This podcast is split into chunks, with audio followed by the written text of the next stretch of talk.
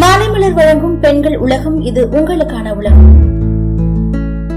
வயசுக்கு வந்த குழந்தைங்களுக்கு என்ன மாதிரி உணவெல்லாம் சாப்பிட கொடுக்கலாம்? அது அந்த குழந்தைங்களோட மன ரீதியாகவும் உடல் ரீதியாகவும் எப்படிலாம் ஹெல்ப் பண்ணும்? அண்ட் அது மட்டும் இல்லாமல் இந்த உணவுகள்லாம் கொடுக்கும்போது அவங்களோட உடலில் ஏற்படுற மாற்றத்தை எப்படிலாம் சமாளிக்கலாம்னு போய் தெரிஞ்சுப்போமா? ஏஜ் அட்டன் பண்ண குழந்தைங்க ரொம்பவே வீக்காக இருப்பாங்க.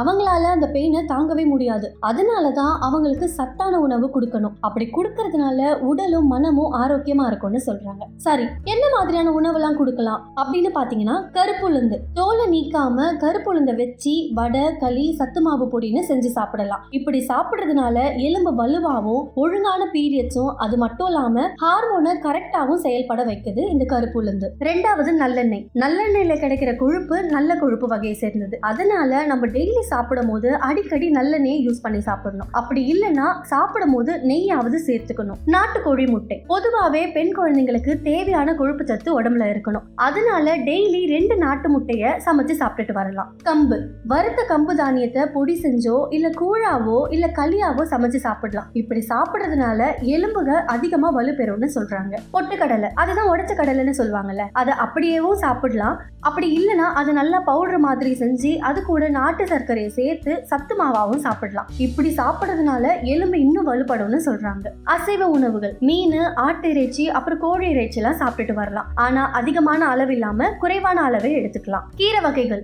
பீரியட்ஸ் ஆகும்போது நம்மளோட உடம்புல இருக்கிற பிளட் அதிகமா போறதுனால சிலருக்கு ஈமோக்ளோபின் கம்மியாக வாய்ப்பு இருக்கு. இதை தடுக்கணும்னா முருங்கைக்கீரை அரைக்கீரை பொன்னாங்கண்ணி கீரை பசலைக்கீரை அப்புறம் முள்ளங்கி கீரை இதுல எதனா ஒரு கீரையை வாரத்துக்கு மூணு முறை சாப்பிட்டுட்டு வரணும். அது மட்டும் இல்லாம ஒரு சில பெண்களுக்கு பீரியட்ஸ் ஆகும்போது பிளட் கம்மியாவே ஆகும். அதுக்கு என்ன காரணம்னா உடம்புல இருக்கிற ரத்தத்தோட அளவு கம்மியா இருக்கிறது தான் இதுக்கு இன்னொரு காரணம் வயிற்றுல இருக்கிற நாக்கு பூச்சியும் காரணமா இருக்கலாம்னு சொல்றாங்க. அப்படி இருக்கும்போது சாப்பிடுற சாப்பாடுல பாவக்காய் சுண்டக்கான்னு ரெண்டையும் அதிக அளவில் சேர்த்துட்டு வரணும். இப்படி அதிகமாக சேர்த்துட்டு வரும்போது நாக்கு பூச்சியோட தொந்தரவு ஏற்பட வாய்ப்பு இருக்காது. சத்து மாவு உருண்டை கேழ்வரகு கம்பு நாட்டுச்சோளம் பொட்டுக்கடலை அப்புறம் பைத்தம்பருப்பு. இதெல்லாம் வச்சு சத்து மாவு உருண்டையை மாசத்துக்கு மூணு வாட்டி சாப்பிட்டுட்டு வரணும். இப்படி சாப்பிட்டுட்டு வர்றதுனால நம்மளுக்கு பீரியட்ஸ் கரெக்டான டைம்ல ஒழுங்கா ஆகும். கொண்டக்கடலை. கருப்பு அப்படி இல்லைன்னா வெள்ளை கொண்டக்கடலை. வாரத்துக்கு ரெண்டு முறை சாப்பிட்டுட்டு வர்றதுனால கர்ப்பப்பை ஆரோக்கியமாகும். சத்துக்கள். குழந்தைங்க ஏஜ் அட்டன் பண்ண முதல் மூணு நாள்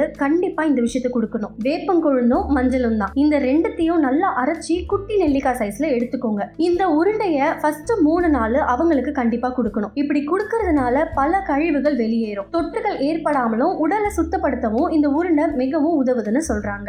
இப்படி நாம குழந்தைங்களுக்கு சாப்பிட கொடுக்கறதுனால அவங்களோட உடல் வெப்பம் குறைஞ்சி சீரான ரத்த ஓட்டம் இருக்கும். அது மட்டும் இல்லாம ஒரு சில குழந்தைங்களுக்கு வெள்ளப்படுதல் அதிகமா இருக்கும். அந்த டைம் சிறுநீர் தொற்று நோயும் ஏற்பட வாய்ப்பு இருக்கு. இதை சரி செய்யறதுக்காக முள்ளங்கி சுரக்காய் வெள்ளை பூசணி எல்லாம் சாப்பிட கொடுக்கலாம். இப்படி கொடுக்கறதுனால வெள்ளப்படுதலும் கம்மியாகி உடலோட சூட்டும் குறைஞ்சி சீரான ஹார்மோன் பேலன்ஸை தக்க வச்சுக்கும். இதே மாதிரி தொடர்ந்து பயனுள்ள தகவல்களை தெரிஞ்சுக்க மாலை மலர் பெண்கள் உலகத்தை தொடர்ந்து கேளுங்க.